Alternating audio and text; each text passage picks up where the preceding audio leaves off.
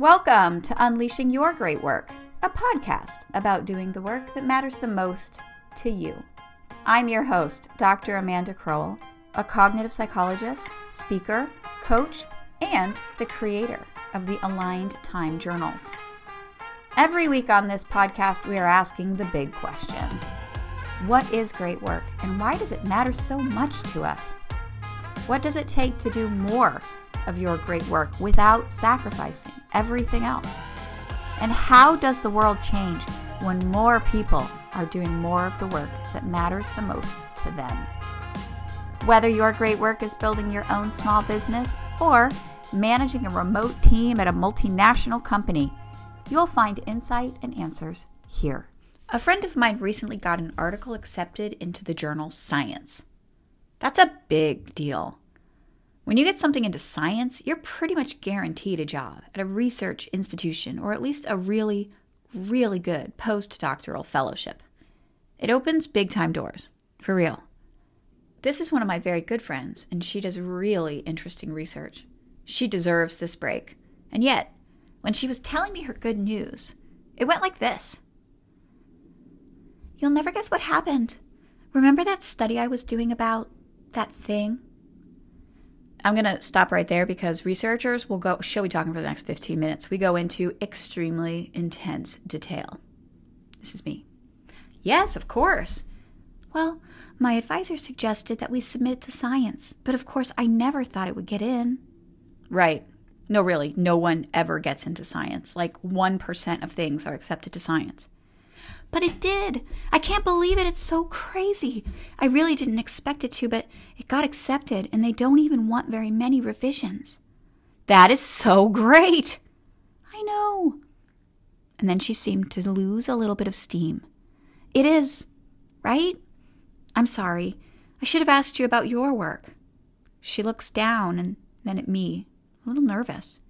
She didn't want me to feel bad about where I was in light of her good news. You're sorry? oh no, no, you're not. Awesome? Yes. Proud? Yes. Amazing? Obviously. But sorry? Oh, hell no. Now, we've been friends for years, and I've never known her to hide from success. But this one seemed like just a little bit too much for her. I could see it dawn on her that this might divide us, that I might feel left behind. This happens a lot. It's pretty common for someone to have a moment of success and then lay really low, like they did something wrong. It's as though they were balloons, living alongside all these other balloons in a neighborhood of boxes, a constrained but orderly existence. And then suddenly they find themselves alone, outside, untethered, and on the rise. After a moment of freedom induced euphoria, they get spooked. But what about everyone else? What if they don't want to talk to me now that I'm outside the box? And then they run back inside, determined once again to live low, just like everyone else. I hear them. No one wants to be all alone in a scary, unpredictable world. But at the same time, do you want to live your life trying to be so small that no one ever feels intimidated, impressed, or amazed by you? That doesn't sound to me like a life where you will make things that you care about better, or where you push your artistic, logical, and creative boundaries to new heights. It surely doesn't sound like a life full of adventure, challenge, or excitement. It is not a life of great work. You have to leave the box behind, my friends. Because, first of all, that box is boring. You are already chafing against it, aren't you? And frankly, that box is dangerous because there's always someone who wants to make it smaller.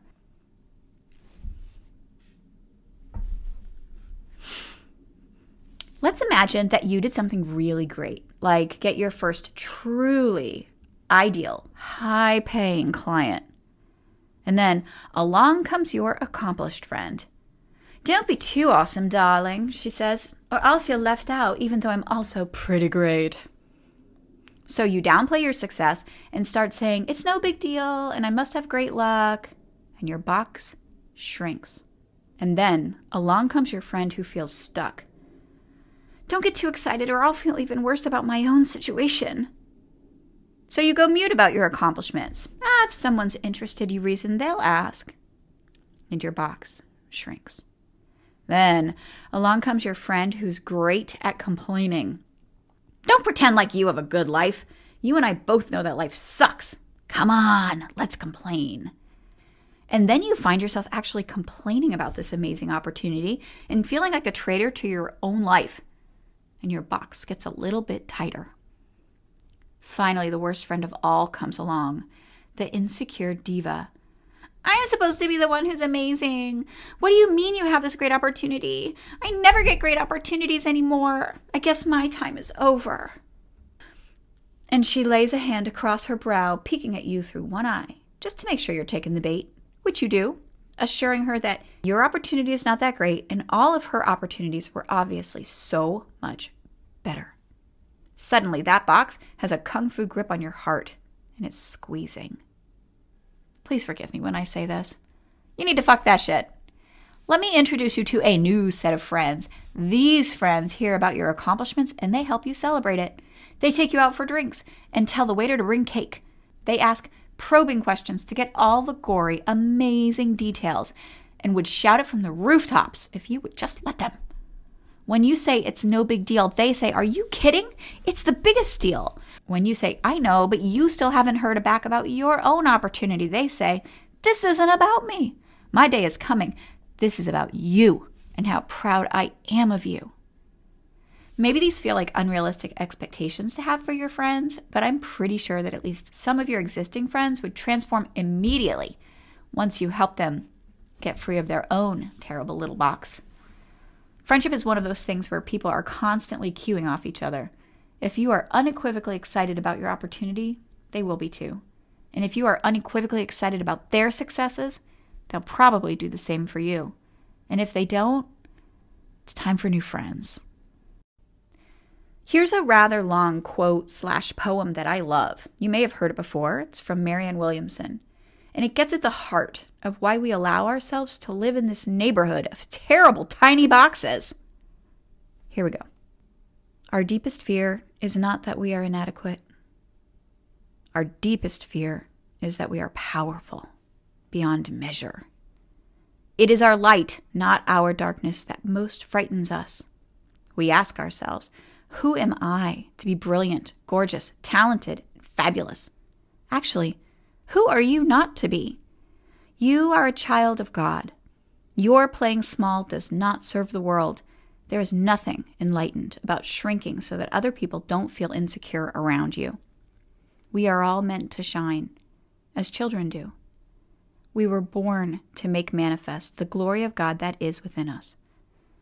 It's not just in some of us, it's in everyone. And as we let our own light shine, we unconsciously give other people permission to do the same. Now, as your friend, here's what I want you to know you have my permission to blow us all away.